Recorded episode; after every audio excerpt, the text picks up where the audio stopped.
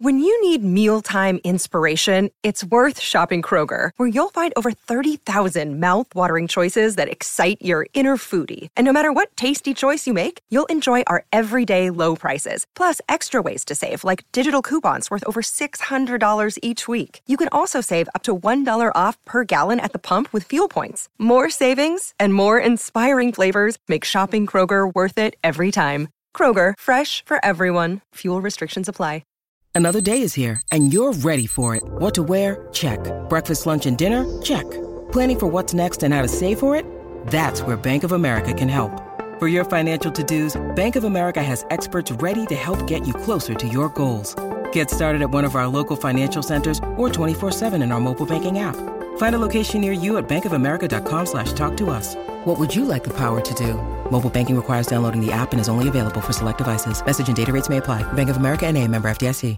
This podcast episode is brought to you by Coors Light. These days, everything is go, go, go. It's nonstop hustle all the time. Work, friends, family expect you to be on 24 7. Well, sometimes you just need to reach for a Coors Light because it's made to chill. Coors Light is cold lagered, cold filtered, and cold packaged. It's as crisp and refreshing as the Colorado Rockies. It is literally made to chill. Coors Light is the one I choose when I need to unwind. So when you want to hit reset, reach for the beer that's made to chill. Get Coors Light in the new look delivered straight to your door with Drizly or Instacart. Celebrate responsibly. Coors Brewing Company, Golden, Colorado. This is Greg Olsen here to tell you about my new podcast, TE1. On the show, I had a chance to talk to my fellow tight ends who have revolutionized the position from an extra lineman to a dual threat superstar. And just like my guests have changed the game, this year, NFL Sunday Ticket.tv is revolutionizing your NFL viewing experience. Stream all the live out of market NFL games every Sunday on your favorite devices and never miss a moment from your favorite players. Visit NFLSundayTicket.tv and use the promo code GREG88 at checkout and get 15% off your subscription. That's NFLSundayTicket.tv and the promo code GREG88. Subscribe to TE1 and get NFLSundayTicket.tv, an unmatched dual threat.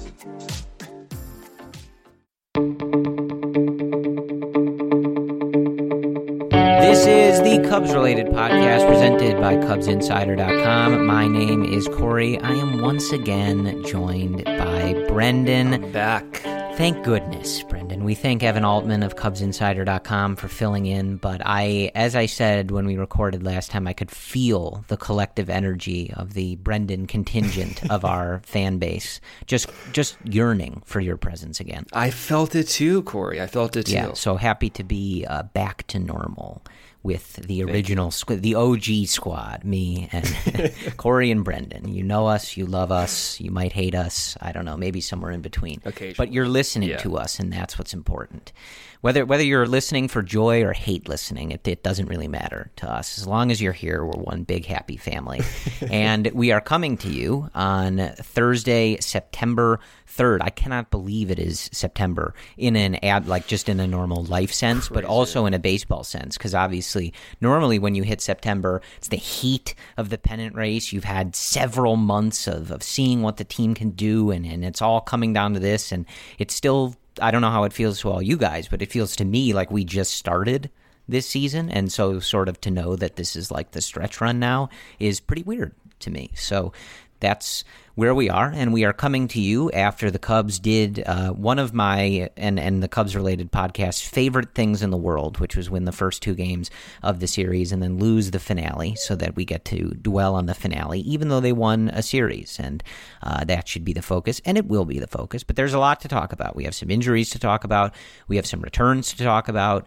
Uh, we got to see some of the Cubs' new acquisitions in action from the trade deadline. Evan and I talked about a couple of those. Uh, there were some more after we recorded Cameron Maybin. We didn't get a chance to talk about uh, some new bullpen arms. So, a lot going on, and we'll talk about these games with Pittsburgh. We'll talk about those injuries. We'll talk about all of it. And as a good reminder, we are still talking about your first place Chicago Cubs. So always good to keep things in perspective. But before we go any further, I will do a quick recap of these three games. Keep it short, nice and tight. And just give you the news and notes to set the table for our conversation. On Tuesday, it was an 8 to 7 win. Uh, that score somewhat deceptive, I suppose, as the Cubs led this game 6 to 1. Uh, some curious decision making, I would say, from, from David Ross, uh, at least going off of my social media feeds. This was not David's most well received managerial series. Uh, throughout the year, I, I, you know, we have certainly been uh, all praised for David Ross, and I think th- most of the jury has been uh, mostly praised uh, throughout this season. But this series, there was a lot of chatter about some of the decision making that Ross was making. Uh, so we'll you know touch on a little bit of those things. Uh, the starter in this one was your boy Jon Lester. He goes five and a third, allows eight hits, five earned, three walks, and three strikeouts. Now this is a tricky one, and that's one of the decisions that we would discuss. Uh, he entered the sixth inning with a six to one lead, and by all accounts, uh, a W on his hands. Uh, but they let him go back out there for the six, gets over 90 pitches, and at least to me, and I think everybody else watching the game, was clearly just left out there too long, just too long of a leash. Uh, and I don't really get it. Um, but we'll, you know, maybe dwell on that later. Uh, but I think just especially Ross should know Lester better than anybody with where Lester is in his career. You got five good innings. He was lined up for an easy W. You were up by five. Really, no reason to let him uh, push through that when it was clearly, you know, the wheels were sort of clearly falling off the bus. But that's what they did. The run scoring in this game, Ian Happ led off this game with his 10th homer of the season. Jason Kipnis would walk in the second, uh, bringing home a run. Jason Kipnis would single in the fourth to bring home another a Baez double and a Schwarber, his 10th of the year, also home run in the fifth, made it 6 to 1. The Pirates would come storming back, tying the game in the bottom of the eighth off of Dan Winkler. That was Ross's second weird decision of the game. One run game after a rain delay, after an off day, and Dan Winkler gets the ball to protect a one run lead. Under no circumstances should that be the case, and it did not pay off, as many of you would have expected. The Cubs and Pirates trade extra inning runs with the runner on second in the 10th, and then it was an Ian Happ single that would win this game. Ian Happ also making a really nice defensive play in this game, uh, multiple in this series. So uh, a lot of good from the Pittsburgh native Ian Happ in this series. Uh, but that would be the story of this one, eight to seven. The final, Jeremy Jeffress picking up a really big save in this one. He goes one and two thirds, or excuse me, a big win, uh, saving the game. I guess I meant, uh, but he goes one and two thirds, striking out a couple guys and getting the Cubs through those extra innings. So that was the story on Tuesday. On Wednesday, it was a much easier 8 to 2 win behind the arm of Kyle Hendricks who went 6 giving up 6 hits, 1 earned, 2 walks and 6 strikeouts. That's his fourth W of the year. The Cubs getting their runs in this one in an 8 to 2 final. They trailed 1 to nothing, but the big blow in this game and one that was a sight for sore eyes was Javi Baez hitting his sixth home run of the season of the three run variety. The Cubs would tack on from there with a Rizzo RBI single a Willson Contreras RBI double, and Anthony Rizzo reaching on a fielding error in the eighth. That made it 8 to 2. That was the story in that one. On Thursday in the finale, the Pirates winning this one six to two. Uh, another not so great start for Alec Mills. Looked okay at times, but uh, is victim to the multi-run home run ball once again, a, a, trend that we have seen with Mills. He goes five, uh, seven hits, four earned, one walk, and two strikeouts. The Cubs getting their runs on Thursday on a Victor Caratini RBI single and Kris Bryant reaching on a throwing error. Uh, those were the two runs in this one. The Cubs had plenty of chances to score in this one. Both teams getting 10 hits, but the Pirates getting four more runs. The Cubs left nine on base and went one for nine with runners in scoring position. So, uh, you know, in, in a lot of these games, Brendan, that's that's really the story of these games. There's plenty to get into on an individual level, but that just sort of sets the table. Uh, this was a, a, weird series because you mm-hmm. you they they definitely fooled around enough, despite having a six to one lead on Tuesday, to have potentially lost that game, uh, and then on Thursday, just a, a real clunker, a bad offensive effort. Once again, seeing you know stranding guys with the bases loaded, inability to bring in guys with runners on third and less than two outs. Uh, this team's insistence on not situationally hitting sometimes is easily one of the most frustrating things going on in my entire life, uh, and has been for years. Um, you know, and and I didn't even play baseball, Brendan. I assume it's it's harder for people that did, but I, I've been a, a around enough, especially uh, you know when I was working for the team in college. Like the amount of of drills that I watched those teams do for situational hitting, the amount of charts I filled out to track the situational hitting, it's kind of hard to shake how frustrating that is when you're watching these games. Uh, so a lot of similar stories in this game, but in the series, I mean. But at the end of the day, they do win two out of three. You're allowed to lose a game to the Pirates. It's not exactly the worst thing in the world. They're still in first place, and they're headed home for a big series with the Cardinals here. So some good, some bad, and we move forward. Well, I think the way you describe the series as weird is quite literally the only way to describe this. Like they, they won the series, but at the same time, you see some of the trends, you see some of the mishaps, and it's hard to ignore that like, yeah, in one sense, you're 22 and 15. You're three and a half up on St. Louis. Like, th- things are good. Yu Darvish is dealing. Ian Happ is hitting the hell out of the ball still. Rizzo looked better. Schwarber looked better.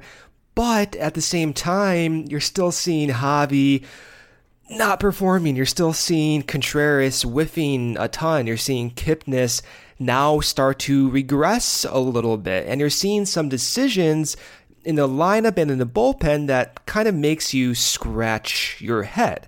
And for me, like the biggest takeaway from from this series, besides just winning those two games, was how Ross continues to manage some of the slumping mm-hmm. guys.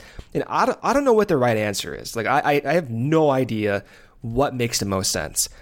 That being said, on Wednesday, you had Contreras and Baez bat two and four respectively on Thursday, the last game, again, you're putting up Javi in that four spot, and you're putting these guys, Javi, Contreras, Schwarber, these really whiffable hitters in situations with men on base, and they're not delivering, and we're wondering why. Like, it, it, it makes sense that you're not delivering because these guys are just inherently prone to whiffs. And to your point about being in college and watching those drills, for situational hitting.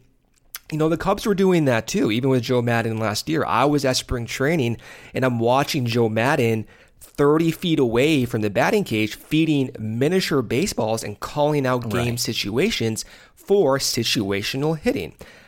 I'm getting to a point where, like, I'm accepting th- this is who this team is.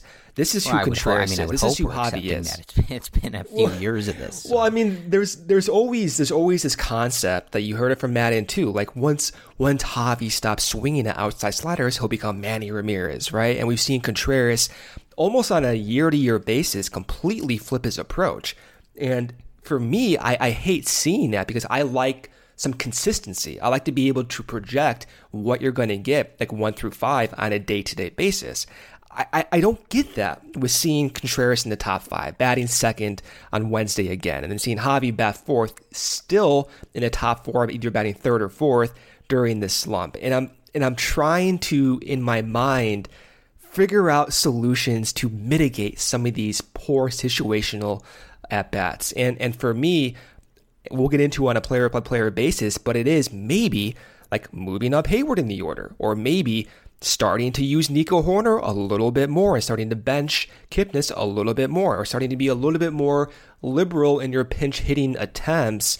That that to me is where you can like slowly take away some of the errors we're seeing. But it is it is complex. I can fully recognize that it's complex. It's hard to reconcile your 22 and 15 with still some of the issues that are kind of like haunting us at this point. Right. And I think, you know, especially to the lineup stuff, it's a tough spot for David Ross. Uh, I think it would be a tough spot, you know, even for someone like Joe Maddon, who had obviously been in charge of this group for a long time. But I think it's a tough spot for David Ross because it's a short season and you're trying to figure out how to manage that, which none of these managers have, you know, really done before.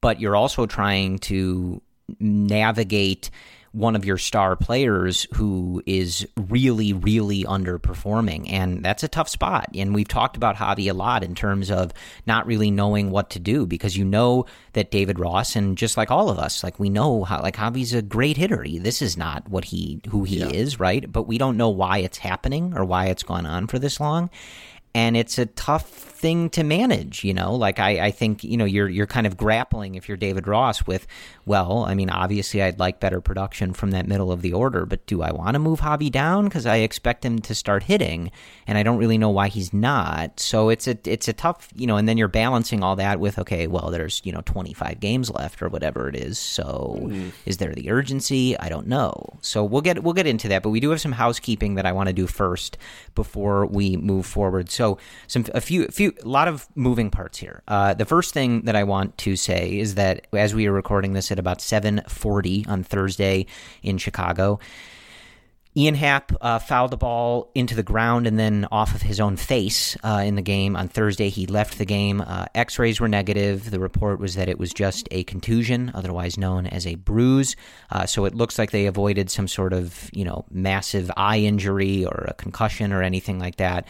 Rizzo said he felt fine. Ross said it appeared they avoided the worst that's all we've gotten as we're recording this. They, they may do more once they get back to Chicago tests or things like that. Obviously, more time will have gone by, so just keep a keep an eye on that. Um, but it seems like they avoided some, you know, absolute mess. Uh, if you have been paying attention, Happ has been their best hitter, uh, and I, th- I, believe as we record this is literally like a top five hitter in baseball. So yeah, uh, that would be that would be uh, a big deal, even if he has to miss a couple games.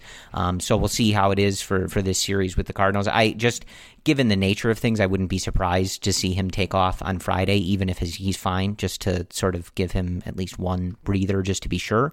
Uh, but it looked precautionary just to get him out of there. Obviously, you take a ball near the eye, you're going to be a little blurry and stuff like that, and no reason to send him back up there against a guy, you know, throwing mid 90s fastballs. So hopefully that is okay. Other housekeeping issue.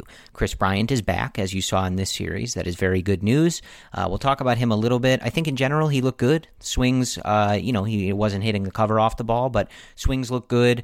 Um, you know, had a hit I think in the game on Tuesday in his return to the lineup, he had two hits, excuse me, uh, showing off his elite base running skills, scoring from first on a double. That was just, as we always say, one of the most beautiful things in baseball is just watching Kris Bryant run the bases like that. Uh, and I think the swings were good. And, you know, I think he, he looks like someone who's about to break out a little bit. So I think that was good to see. At the very least, what I mean is he looks healthy um, from appearances. So that was good to see.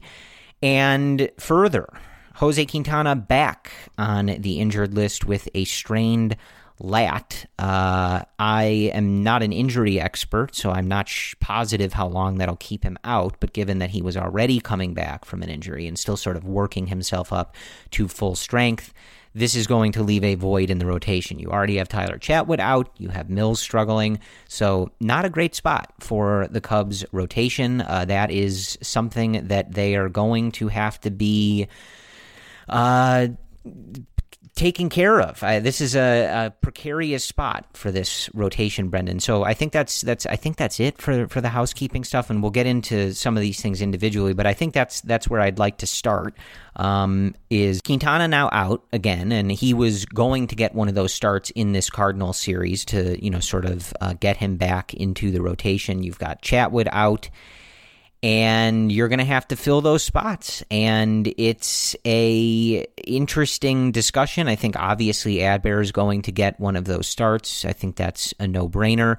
Um, but especially with the doubleheader this weekend and going forward you know i i don't know that they're looking to remove Mills from the rotation, but I, I think what we've seen from him, you know, now at least fairly consistently is that he's not someone you can rely on for length. The numbers are okay that first time through the order, but when you start getting into that second and third time through the order, lineups are pretty clearly making adjustments on him. And as we've noted, he's been pretty susceptible to uh, those the big flies, and so it's not a great spot for this rotation. And if you listen to the discussion that Evan and I had on Sunday, we specifically noted that it was nice to have, even if you weren't uh, a, a, big ceiling guy as it relates to Jose Quintana, it was still nice to get someone back into the rotation that throughout his career has been known for his consistency and his stability. Well, that is that is no longer there. We didn't even get the one turn in the rotation through that. So uh, that's not great. And reading this stat from friend of the podcast, Jordan Bastian from MLB and Cubs.com, the Cubs rotation had a 2.55 ERA in the first 16 games of the season after the Mills start on Thursday in the finale with Pittsburgh, the rotation has a 5.42 ERA in the past 21 games, going back to August 14th, that ERA going back to August 14th is 6.45 if you remove Yu Darvish from that calculation. Now, obviously, Yu Darvish is still going to be starting for this team, but that does not bode particularly well for the other members of this rotation. So, Brendan, what do we do with this rotation and how panicked are we about it?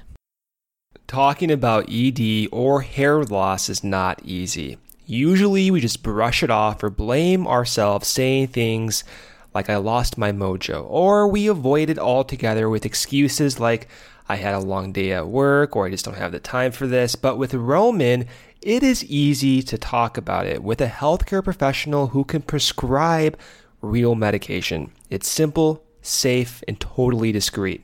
With Roman, you can get a free online evaluation and ongoing care for ED or hair loss, all from the comfort and privacy of your home. Go to getroman.com slash Cubs today. If approved, you'll get $15 off your first order of ED treatment. That's getroman.com slash Cubs. Getroman.com slash Cubs. As long as Darvish and Hendricks are healthy and pitching well, I think that's that's the anchor. I think you look at where we are right now this team is going to be in the playoffs unless something crazy happens. There's still like almost a 95% chance of making it to the playoffs.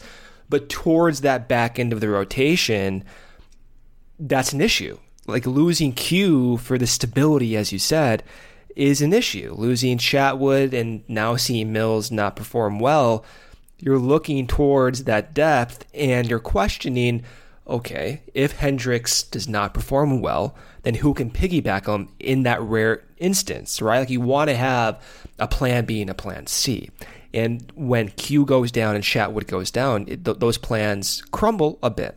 I don't think it's that traumatic at this point. I think when we when we see what Alzolay has and what he showcased in his last outing, it gets me pretty pumped up. And the reason it gets me pumped up is because he is looking very different than last year. And a lot of the issues that we highlighted and that we've read about from really good writers such as Brian Smith from Bleacher Nation, who we've had on, they recognize some of the weirdness that we saw with Alzolay last year, especially that curveball.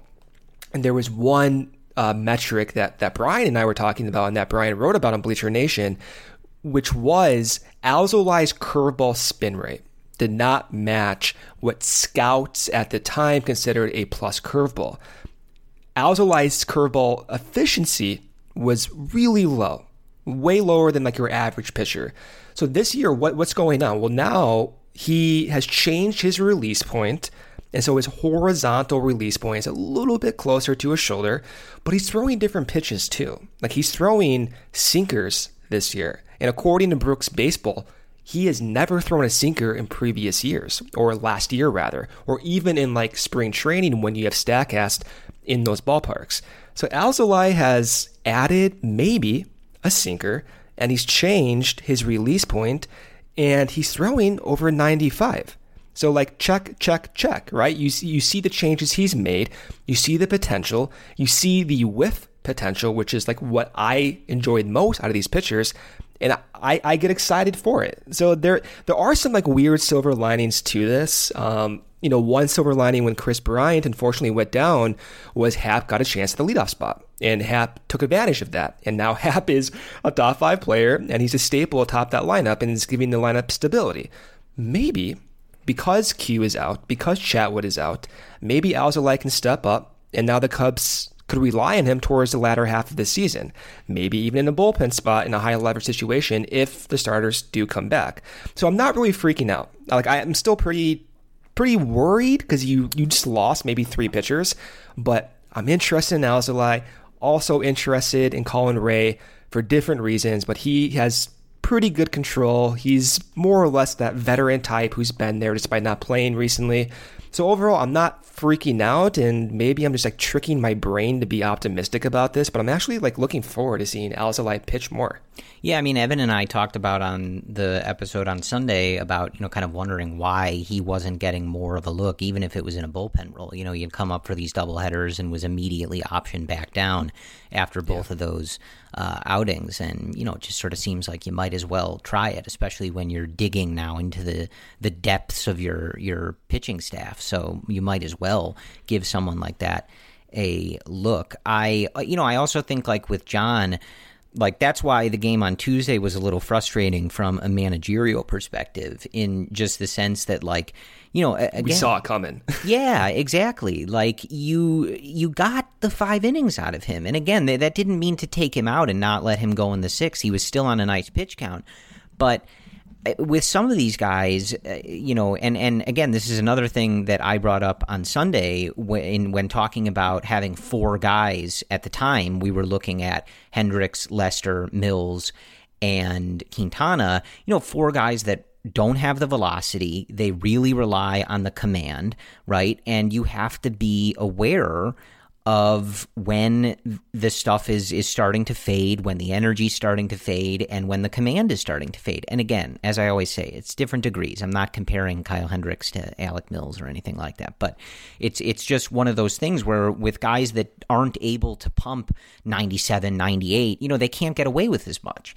And so that was just something that we saw in that start with Lester. Like it was a good start. He had limited them the Cubs were going to win an easy win. It was six to one, and you know you start to see the command go. You start to see Jon kind of having to gut through some of those at bats a little bit more.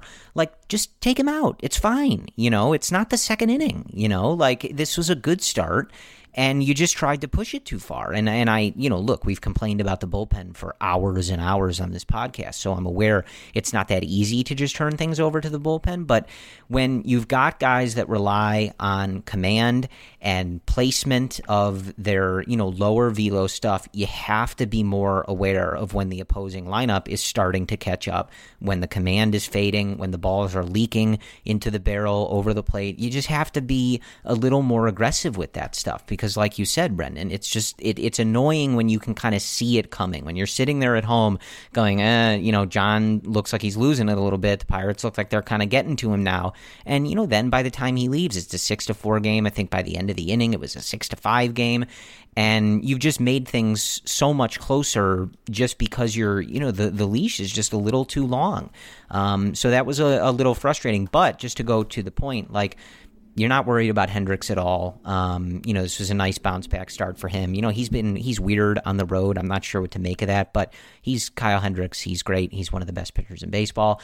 And Yu Darvish right now is the front runner for the National League Cy Young. So you're not worried about that. And to the point I was making, I, I, think you know you trust Lester to go out there and give you quality starts for the most part. You just got to be a little more you know fine tuned with how long you're you're letting him out there and uh, how long of the leash you're having. And actually, to that note, uh, I wanted to read. And make note that Yu Darvish was the pitcher of the month in the National League uh, from Major League Baseball in the month of August. In the month of August, Yu Darvish went 5 0 with a 1.09 ERA, 33 innings pitched, and 40 strikeouts. The counterpart in the American League, Shane Bieber, was the winner of that award. And right now, those two are your frontrunners for the Cy Youngs, which is very, very exciting. We've talked about you endlessly. Um, and one thing that I just want to note, um, you know, maybe before we wrap up this this conversation just about the rotation and stuff, is you see it in his tweets and, and some of the YouTube videos. Now, all of this is in Japanese, so we're going off of the Google or Bing Translate or whatever. But the general sense that you get is he's really proud of, of, of stuff like this. And for a guy who has dealt with so many injuries and obviously the lows of you know losing in the World Series and and uh, you know to a team that was cheating and dealing with uh, the fan both fan bases in that World Series just ragging him right even his own at the time the Dodgers which is very typical of Dodger fans. Even the even the Astros players themselves were yes right. Uh, he was the subject of an extremely racist gesture on national television. Um, and he's talked about all of that and he really you know just sort of makes notes of how much this stuff means to him and, and how important it is to have that validation of all the work that he put in all the studying that he did and all the you know manicuring of his mechanics and his repertoire and stuff like that that even though this is, you know, just the MLB Pitcher of the Month award, right? Like it, it means something to him, and it, and it means something to him to be recognized and uh, to be performing at a level better than anybody else. So it's it's cool to see that, and you know, we continue to highlight sort of those moments where it's just awesome to see uh, some of these great guys on the team really thriving. So that was uh, pretty cool. But yeah, I, I, think I'm I'm intrigued to see what Adbert can do, and this is a good opportunity for him. You know, this is a guy who's obviously been trying to crack the the major leagues and stick with the, with the major league team, and you know this is one of those spots where they need guys to step up. The, the, you know this whole season really, just given the nature of it, has been about needing guys to step up and and pick up some roles, uh, especially on this pitching staff. And so this is a chance for Alzolay to step it up and and really earn that spot with the team. They need him this is a, a, good spot for him, and I, you know, I hope he's, uh, I hope he's able to do that. You know, because he's another one who it's been fun to follow along with. You know, at least from what we've seen, he's you know very easy to root for. You know, with uh, you know, you remember in the, his first outing with the hat tipping and the team sort of razzing him for that and stuff like that. So I, I, I hope that that uh, I hope that that is indeed what happens. But yeah, I mean, I, I think that you know, sort of the key beyond uh, th- those top line guys is you, you just have to be careful. You know, you may have to piggyback guys and and use uh, guys that we've mentioned a lot, guys like Colin Rea and, and things like that to to give you a little more length. Someone like Duane Underwood, who's had some nice outings recently and, and is stretched out a, a little bit. You may have to rely on those guys, but I, I think that that Ross and Hottovy need to be a little more careful with uh, some of these guys in terms of how much you're asking them to do. I know that's not the scenario you want to be in, um, but you know, especially for someone like Mills, like the numbers through the order, they they don't lie. You know, second and third time through the order, he's getting killed. Like that's just what's happening. Um, and his numbers since those first couple starts are, you know, frankly just plain bad. So, uh, you know, and actually, I'm looking at a, a tweet from Sahadev Sharma of the Athletic, uh, a 7.66 ERA in his last five starts, given up seven homers and allowed a 1.008 OPS against. So that's not good. You know what I mean? So uh, it, it's it's a tough spot for this team. The depth is really being tested, which is is never good. Uh, but I, I think that you know the coaching staff is going to have to be a little more careful with these guys, regardless. You've counted on restaurants, now they're counting on you. And while their dining rooms may be closed, they're still open for delivery with DoorDash. DoorDash is the app that brings you the food you're craving right to your door. Ordering is easy. Open the DoorDash app, choose what you want to eat, and your food will be left safely outside your door with the new contactless delivery drop off setting. Choose from your favorite national restaurants like Chipotle, Wendy's, and the Cheesecake Factory. Many of your favorite local restaurants are still open for delivery too. Just open the DoorDash app, select your favorite local spot, and your food is on its way. After we record this episode, I'm going to kick back, watch some Sunday Night Baseball, and order from one of my favorite local spots on DoorDash. Right now, our listeners can get $5 off and zero delivery fees on their first order of $15 or more when you download the DoorDash app and enter code BLUEWIRE. That's $5 off and zero delivery fees on your first order when you download the DoorDash app in the App Store and enter code BLUEWIRE. Don't forget, that's code BLUEWIRE for $5 off your first order with DoorDash. Sunday, Sunday, Sundays are coming back in the NFL with NFL Sunday Ticket.tv. You can stream every live out of market NFL game every Sunday afternoon on your favorite devices, plus Red Zone and DirecTV Fantasy Zone channels. Never miss your favorite teams and favorite players. No matter where you live, NFL Sunday Ticket.tv is your key to the most glorious Sundays ever. Use the promo code BLUEWIRE at checkout to get 15% off your subscription. Visit NFL Sunday ticket.tv and use promo code BLUEWIRE. Yeah, Mills, the first few starts, it, it, looked intriguing, right? You saw all the weak contact and it kind of piqued my interest. The weak contact is still there. He still has more weak contact induced than 90% of starters. It's that he's not getting the strikeouts to go like with that. Just even a few strikeouts here and there may may make the difference.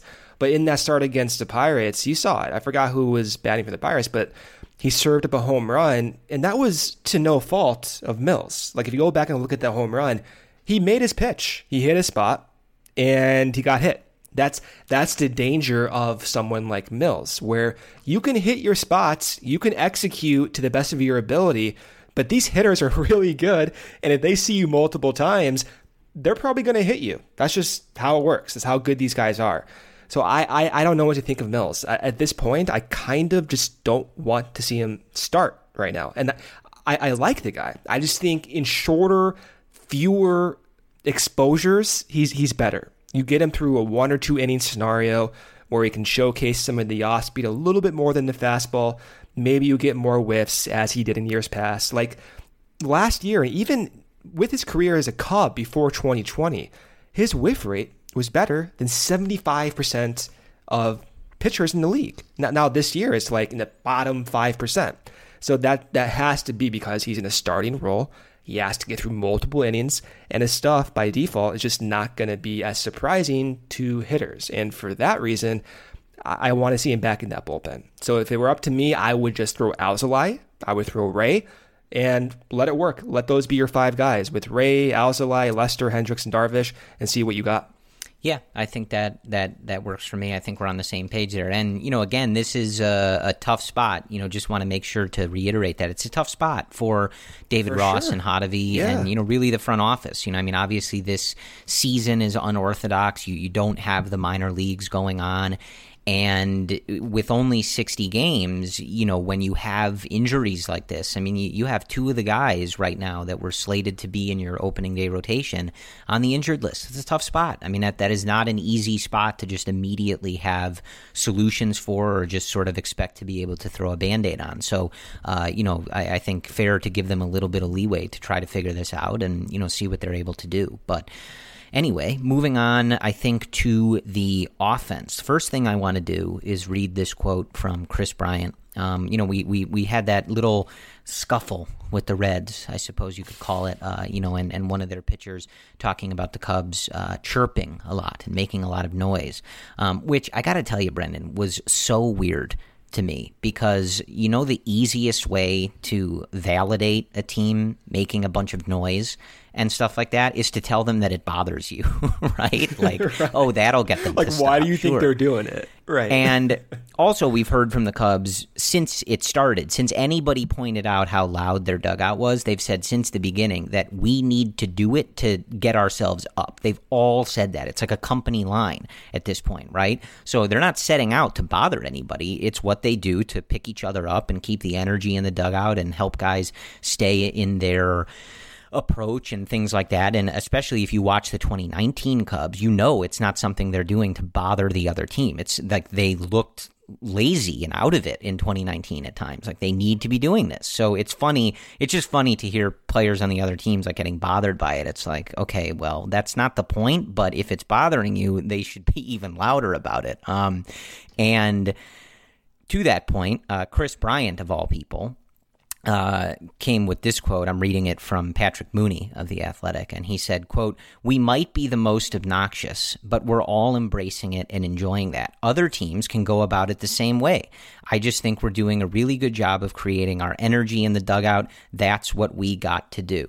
Brendan, I want it to be very, very clear on this podcast that I am for nothing in the world more than I am for the Cubs being the most obnoxious team in the league. Print that label on a t shirt, tattoo it on my forehead, put it on my tombstone when I die. That the Cubs, people think the Cubs are obnoxious and their vibes from the dugout are obnoxious. I love it so, so much. And you're only going to get more of it. Like you said, when you have the other team saying, hey, we're being bothered by your chirping, th- that, that is the reason why you're chirping. You're trying to make a scene, you're trying to induce energy. And when the other team takes notice of that, that validates why you're doing it. Now, you don't want to have that be like the reason that Rizzo gets thrown at his head or whatever, but to some degree, it does help. Like to have that energy, that that camaraderie, everyone up at one time, like that. That's what you want to see a team do. If you're not chirping, if you're not like all together going at it, then why even play this sport? You want to be in that competitive environment where each and every one of your teammates has that same mindset, that same like killer FU type mindset. So I love it. I want to see more of it. Let's have everyone wear chains. Let's have everyone scream in between at bats. Let's get more of it. Yeah, absolutely. I'm I'm all for it, and I and I love that they're embracing that. Like Brian said, I mean, yeah. especially somebody like Brian, right? Like you know, someone that's that's pretty modest and and low key. Um, I think him him embracing that, I, I, I love it, and and it's clearly worked for them to to keep each other honest and to to create a good vibe in the dugout, which is important. Chemistry is important. Energy is important, especially there's no fans. Again, they, they've talked about this a lot, like how important it is for them to sort of create their own energy. Um, and, you know, as Kris says, like, there's nothing stopping the other dugouts from making as much noise as they want as well. Uh, I guess they're just not having as much fun. So that's really what it is. But let's get to the offense. Uh, and I want to start with some of the good things because there there's some stuff that, that has not gone well. Obviously, we we end up talking about it's it's confusing for uh, us as as podcast hosts. Although, really, like, are we really podcast hosts? We're two idiots that host a podcast. I wouldn't call us like yeah, podcast. that's hosts. the other way around. That's, that's yeah. that's let's be careful with the with, with, how much power we're giving to two lunatics with a microphone is better. Yeah. yeah so like it, it is hard though to like figure out every three or four days like how to talk about this offense because sometimes I can hear myself saying stuff that I know, especially like those of you out there that have been listening to us for a year or two years or since the beginning, which would be like four years, which uh, you know, bless you guys, right, for sticking with us. But like I can hear myself saying that I, I know I've said this sentence before, right? Like I know I've said the stuff about runners in scoring position and situational hitting and strikeouts and things like that like a million times. So sometimes it's interesting to try and figure out, okay, like we want to talk about this because it happened in this series, but it's also not something that we haven't discussed before. So before we do that, I guess is what I'm saying. I want to talk about some of the good things and again, it, it seems like Happ is okay, uh, and you know that should not be a big deal. Uh, another big series for him, obviously, the game on Tuesday, going three for six with two RBIs, uh, making some really nice diving catches in this series, uh, and that was something that was giving him trouble in the early going. Some of those sinking line drives, which like uh, not like overnight, but like really quickly, he's uh, you know made an adjustment on or something because he made some really nice plays on balls just like that in this series. Uh, goes two for five in the game on Wednesday, and then was one for two in this game before exiting on Thursday. A three eleven batting average, uh, one point zero six eight OPS. Like this guy's, I mean, just killing it. Hit his tenth home run in this series. It's it's amazing to watch what this guy is doing, and again you know what's even more important is that that move to the leadoff spot has not changed his game at all. He's still getting on base. He's still using the whole field. He's still walking. He's still driving the ball out of the ballpark, doing it from the left, doing it from the right, and that's huge for this team. Obviously, he, ha- he hasn't been in the leadoff spot for that large of a sample, but we've just seen it crater the success and, and the hot streaks of some of the other hitters on this team being put in that leadoff spot. So for him to be able to go there and kind of just look exactly the same as he has all year is great. That's a, a brilliant development that we're seeing there. Um, another thing, Schwarber with a, a, really good series. Obviously, hits a, a, mammoth home run in this series. He loves hitting in Pittsburgh, uh, which is is always fun. He does. Uh, goes one for five with two RBIs uh, in the game on Tuesday with the big home run and then goes two for three in the game on Thursday. So uh, a, good series for him. His OPS up to 857. You know, so and and I, I, think you wanted to talk a little bit, Brendan, just about how he's looked uh, in, in, these last you know few series or, or a few games, especially. But good to see those numbers creeping back up for him as we were going over the last couple weeks, kind of looking at you know Baez kind of being on that downward trend, Contreras being on that mm. downward trend, uh, and Schwarber was uh, above them, but was was sort of like heading you know downward at least from where he started the season. But he, he seems to have, have, have stabilized and and you know had a really nice series there in Pittsburgh. Well, Schwarber is still making contact, which is great. But recently, in the last week, he's being more aggressive now, and we saw some of that with the home runs, like especially on that one inside pitch he pulled. Uh, he's he's just smacking the ball, and he's he's way more aggressive with his zone selection, at least in the last week or so. Because team wide, and we talked about this on the previous episode before Evan came on, but team wide, the Cubs are just not swinging at as many pitches. So much that right now they still are the second to least swinging team in the strike zone. So that that's that's a weird development that seems to me like an intentional team wide approach. Schwarber's being a little bit more aggressive now, and now we're seeing the numbers kind of creep back up and the strikeouts go back down to where they were in his career range.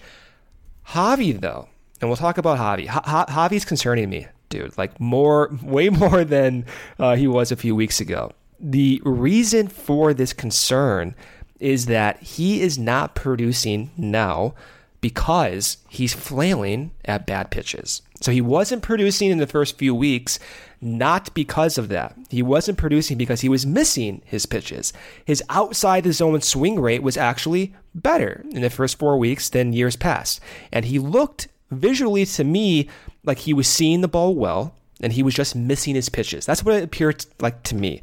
Now, in the last 10 days, his outside the zone swing rate is almost 50%. This, this is like classic Javi Baez swinging that crap outside the zone. That that that just can't happen. So now he's struggling for a different reason. Now you have two different struggles for two different reasons.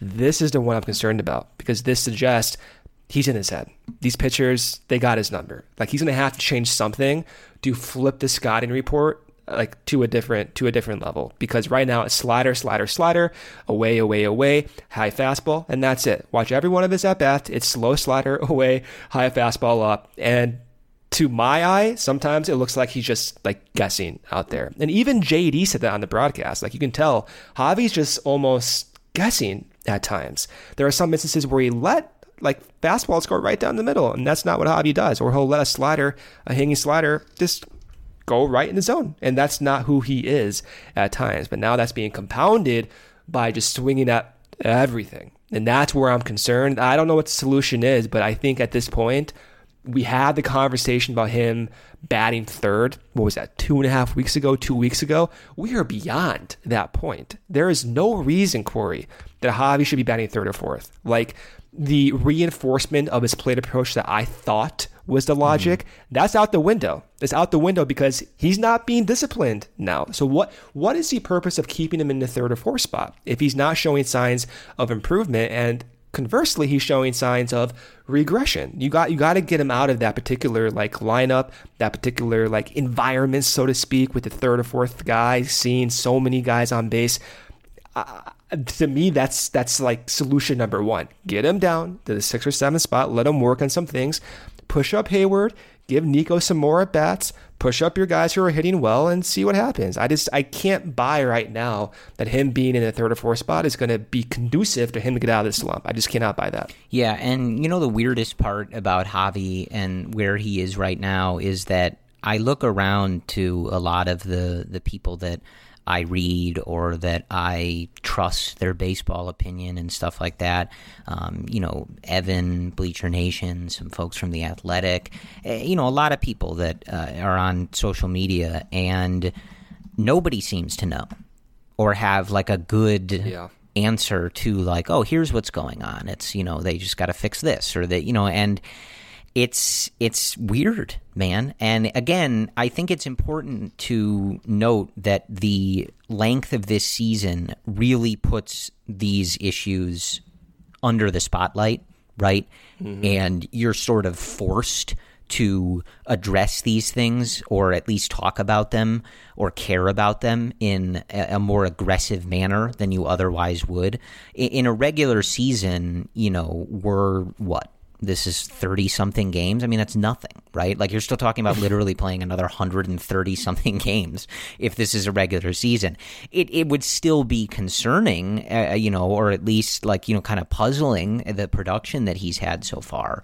Uh, but you're not like starting to freak out about it. But, you know, whether it's fair or not, we're over halfway through this season, you know, and the production just isn't there and it's it's really strange and it sucks. It sucks to watch. Uh, you know, because again, we talk about how much we want someone like Darvish to succeed uh, and someone like Heyward to succeed. It, it's Javi. We've talked about Javi's story and who he is and what makes him Javier Baez, what makes him El Mago, his background, where he came from. We talk about that all the time, and it sucks to watch him struggle. And you know that he is someone who carries these struggles with him. And it, it, it must eat at him. It must be terrible for him to know that he's not performing.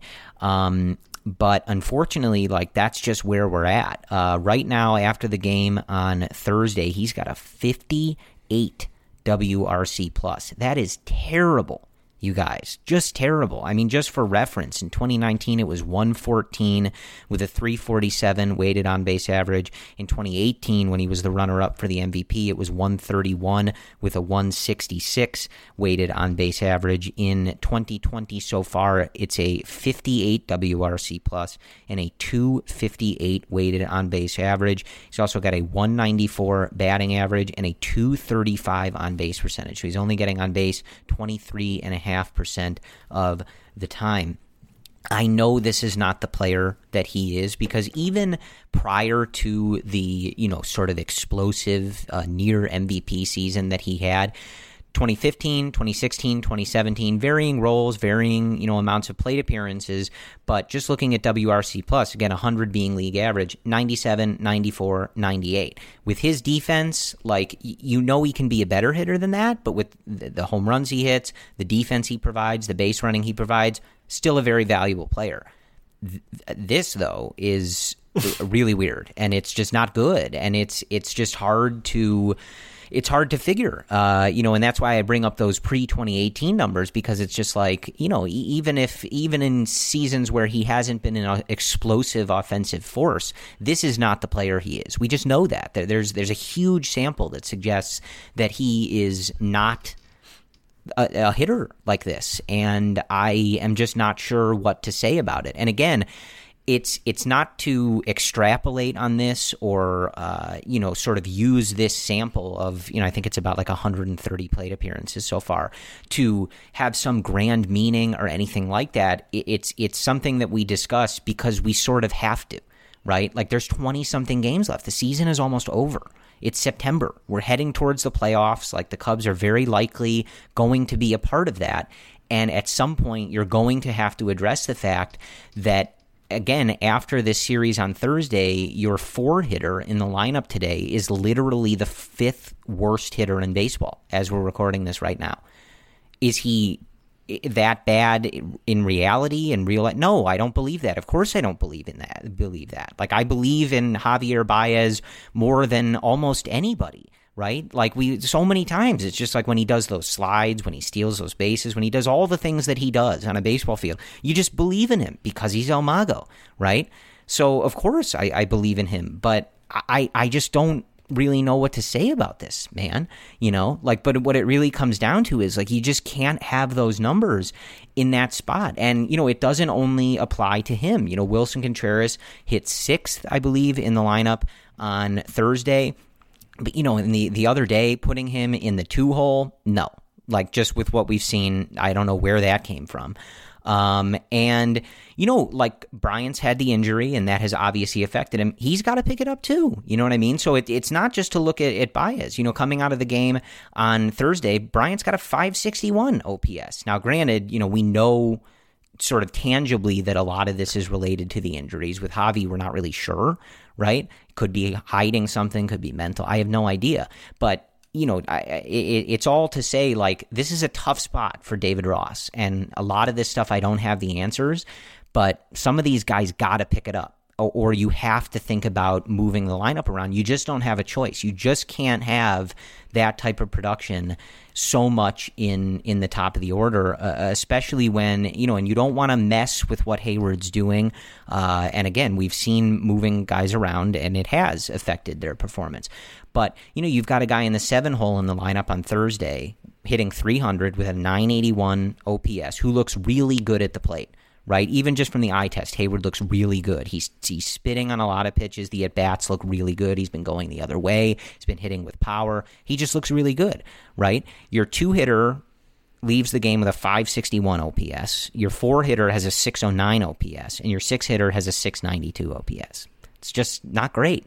Brendan. I, it's it's a complicated thing, and and and again, it's like the speed of this season is like really sort of forcing you to, I think, maybe like attack these things more aggressively than you would if you had a slate of hundred games in front of you and a big long summer and stuff like that. Like I don't even know if you would care. I don't know if you'd bat an eye about them playing like this for a month, but it's it's sort of a, a new experience for us to try to say like okay like yeah I get that. And I'm not like saying these guys are bad or uh, I'm not going to judge their career based on how they performed in 30 games of a you know COVID 19 season. But uh, the season's almost over. You, you got to figure some of this stuff out don't you? Yeah, and then lumped into that bunch is Jason Kipnis. Like Jason Kipnis has in his last 65 plate appearances, not including Thursday's game, 46 WRC plus.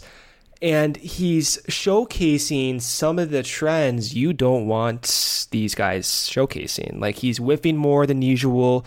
He's also being more patient, like every single else uh, on the team. But in, in my mind, like I'm thinking, how do we get more contact in this lineup? How do we get more action in the field with men on base? And my thinking today, and it's going to change as it always does. But my thinking is, let's play Nico more, way more, not just once every other day. Let's play him like every day. And I get like I like Bote as well. Bote to me has a very similar approach to everyone else on a team. Someone who may take his pitches, he's gonna slug, but he's gonna whiff a lot. And I'm thinking you have Nico, you have Heyward batting seventh, eighth, or ninth. Move him up. Let's get Victor Caratini some more at bats. Maybe Willson needs some time, dude. I mean, he has a 63% contact rate. That's among the worst in the league. It's almost seven percentage points down from his career norm. This is not the same Willson we saw last year. So, how do you get more action? How do you get more situational awareness? Put guys in situations that can make contact. And Nico, specifically narrowing down on Nico. His numbers may not look the best, and I get that. He's a young kid, but he's making a ton of contact. He's in top 5% of baseball in contact, and he's making hard contact too. He has more hard hit contact than 75% of the league. So you have one guy who's making a ton of contact, and he's also making a ton of hard contact, and he's a pretty good defender, and he's faster than 90% of the league as well. You have all these like check boxes that are being marked off here. What do you want? Like what more like what more do you want? And maybe like the logic here with Nico is to selectively play him. That's what's been done over the last three years with Almora, with Happ, with Schwarber, going way back then with Soler and Javi. Like at, at some point, I'm I'm getting a little bit exhausted over this approach. Nico has it, dude. Like he has it. He has these skills. He's 23. He's fast. He makes a ton of contact, a ton of hard contact, plays multiple positions. Like let's let's play him. Let, let's let's play him. Let's get some of these at bats in situations that need contact.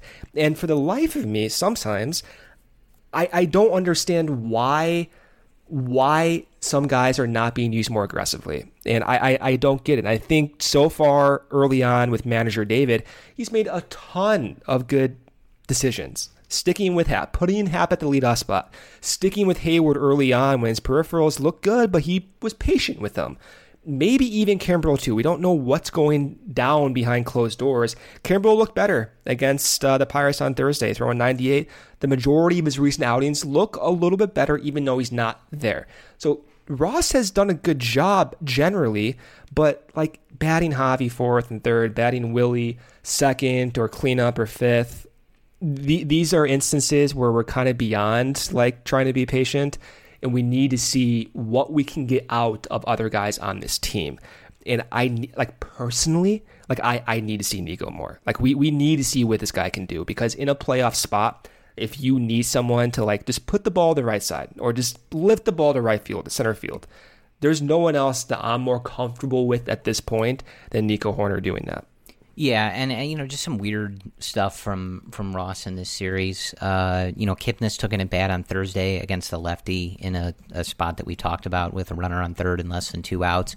And I know that if you go to Nico or, or you know Bote or something like that, you force them to you know, maybe uh, Shelton goes to a righty or something like that. So, you know, you're playing the hand in it. But, you know, Kipnis isn't here to hit lefties. You know what I mean? So mm-hmm. it's just weird stuff like that. And, you know, I think there was a series a couple times ago where Almora took an at bat against the righty, right? Like there's just been weird times where it's, it's, it's, it's almost like you're just like just play the percentages. You know what I mean? Like, I'm not sure why we're just like letting some of these guys ride this out. Like, just be a little more aggressive, like using that bench, especially now. You brought in Jose Martinez, you brought in Cameron Maybin, you've shaken things up a little bit. You know, be a little more aggressive in, in just playing those percentages, going to the, the right guys in those spots, um, you know, rather than just sometimes like sticking with that lineup, you know, that, that you put out there. Um, but yeah, it's, it's, it's a weird spot, man, because you know you you you understand the willingness and, and you know, the desire or the the just sort of like inherent nature to trust your guys, right? And and to just trust Javi, right? Like of course, he's he's carried this offense for 2 years. But I, it's it's just a tough thing to reconcile that with how little time is left in the season, and you know, no matter how much you believe in guys and stuff like that, like sometimes, like you know, we've seen how long it can take some guys to make adjustments, right? And the process that that goes into guys making adjustments. I mean, Heyward's a good example. You're seeing these results now. I mean, this has literally taken years you know, for him to really find comfort with that swing and in this lineup and, and, and stuff like that, you know? And so it's it's not always that easy to just snap out of this stuff. So I, I don't I don't claim to have the right answer. And I you know, you're certainly like I certainly would understand if Ross's attitude was like, look, I'm going to go down with Javi. I, I get it. You know, I, am not sure what the right answer is, but it's it's just a tough spot when you're looking at how much time is is left in the season, and you know, you just have a situation where so far. Bryant, Baez, Contreras, like just have not been delivering at the level that you really need them to. It's a confusing spot. I, it's not something that we expected. I, I, I bring this up a lot, but we talked this whole off season, and then when they got into the summer camp about just how you, this is a team that relies on that top level talent, right? And it just hasn't been there. And you know, something to like your point about Kipnis, right? And you know how he's kind of struggled from where he started this season. We talked throughout the early going of this season that we had hoped to ride that top level talent and just see how far it could take you. And instead, it was a lot of the depth, a lot of the bottom of the order that was coming through in the the, the early weeks and kind of carrying this offense and providing some of those big hits and big runs. And we said, you know, you probably can't count on that forever. You know, I think at one point, you know, Kipnis had what, like an 1100 OPS through a couple weeks. Like, you can't count on that, right? You know, and now he's down to under 800 on the OPS counter. So it eventually you need those guys to step up. It's all to say I'm very confused. Uh, and I, I didn't anticipate this sort of playing out like that, but it's just sort of one of the interesting nuances, I guess, of a 60 game season that it's it's sort of forcing you to put these decisions in a vice and and you know like a pressure cooker. Like you you got to come up with a quick either we're sticking with it, we're going to be aggressive. I don't know. And I'm not, you know, this is the first time this has happened, so I'm not sure what the right answer is, but uh, those are kind of the, the key areas of concern. And, and I and I think perhaps it, it, it, it fills you with optimism to a degree, right? Like this team is, is in first place. They're they're you know I think clearly better than everybody else in the division that they happen to play in. Uh, you're getting a monster season out of Ian Happ, a, a monster season out of Jason Heyward, um, and you have to think that Bryant, Baez, and Contreras, you know, sort of snap out of it and, and start to creep back toward their, their normal productive selves. And that would bode really well for this lineup. But at the same time, I wouldn't have expected either of the three of those guys to struggle for this long in the first place. So uh, it's all to say that Brendan and I know absolutely nothing, and we can provide you with really no insight. So um, that's what we're here to do on the Cubs Related Podcast.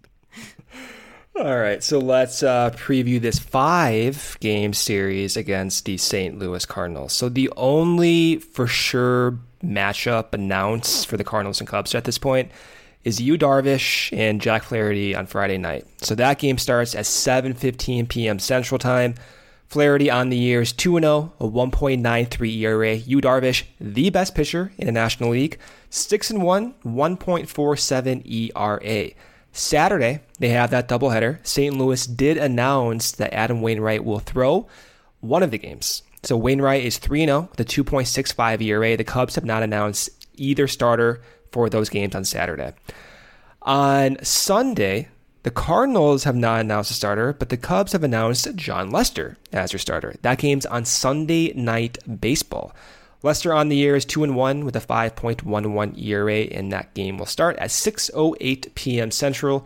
Then on Monday, so a weird way to finish off the series, but Monday, the final and fifth game, you have a start time at 3:10 p.m. Hendricks will be on the mound for the Cubs, who is 4 and 4 with a 3.78 ERA. Cardinals have not announced their starter yet. So that's where we are right now. The Cubs are still in first place, three and a half games up on St. Louis. St. Louis is at 500. They are 14 and 14. The Cubs are 22 and 15. Milwaukee is 17 and 19. Cincinnati fallen off the cliff a little bit. They're 16 and 21. Pirates are done for the year. They are 11 and 24.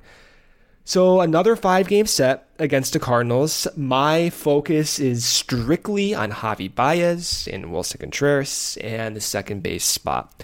Will we finally see Javi go down in the lineup? I don't know. Will Nico get more playing time? Maybe. You have that doubleheader on Saturday, so maybe Ross will use Kipnis in one game or Bote in one game and then go to Nico the next game. I don't know. But I'm focusing on second base. Who will get the majority of the playing time in this five game series? Maybe that will set the table for the next few weeks, and we'll go from there.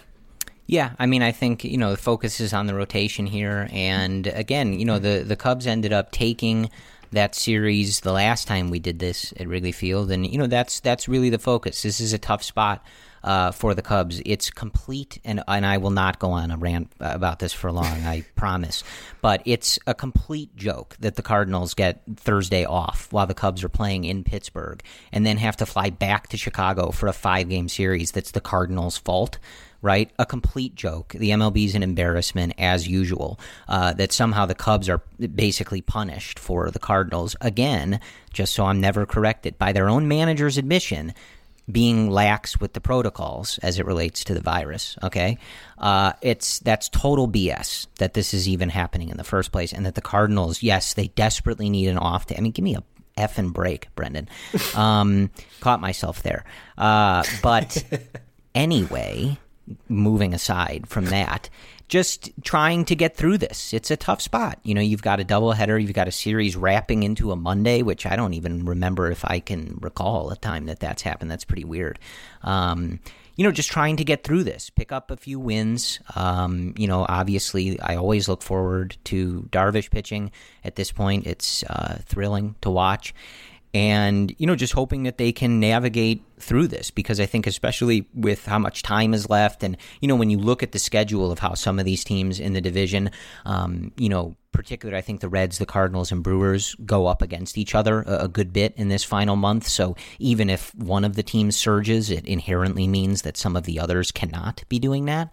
Uh, you know, so it's important to, you know, not that I want to take two of five or three of five. I'd love for them to win all five. But with where we are in this season, with the way the playoff system is shaking out, you know, just sort of like surviving right, is the key here. You're, you're being tested with your rotation depth and your pitching staff and stuff like that.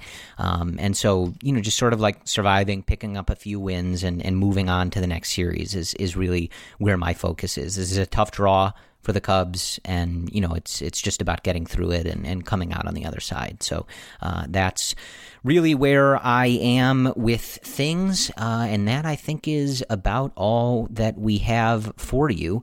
Uh, again, you know there there's some stuff to uh, look at with this team, perhaps be concerned about things like that. But all told, uh, the Cubs have 22 wins. Uh, they have the second best record in the National League. Uh, they have more wins than a very vast majority. I think there's a, a, few teams in the AL that have more wins than them, but in general, the Cubs have played better baseball than anybody else. Uh, you know, save for a few teams. So uh, you've got to feel pretty good about that. They win the series with Pittsburgh, uh, and hopefully can take care of business at Wrigley with the St. Louis Cardinals. So that I think is what we have for you. As always, thank you guys for tuning in to the Cubs related podcast, and we will record once again on Monday night. Uh, remember that the series wraps into Monday, so we will record after all of the games with the Cardinals are finished, which will be on Monday night, and then we will look ahead to who is next. So as always, Thank you for joining us. We will talk to you soon. And we end by saying, Go Cubs. Did somebody say playoffs? The NBA and NHL are playing for the gold, and our partners at Bet Online have you covered. Get in on all the action, including a new NBA bracket contest with plenty of chances to win. MLB season is pushing into fall, and there's no shortage of ways to bet with hundreds of odds, futures, and props. So take advantage of those returns of sports, and remember, the casino never closes. Check it out all today, all night. Go to betonline.ag and use promo code BLUEWIRE to receive your welcome bonus. That's betonline.ag, promo code BLUEWIRE. BetOnline, your online sportsbooks experts. Sugar Ray Leonard, Roberto Duran, Marvelous Marvin Hagler, and Thomas Hearns. Legends, whose four way rivalry defined one of the greatest eras in boxing history. Relive their decade of dominance in the new Showtime sports documentary, The Kings, a four part series premiering Sunday, June 6th, only on Showtime.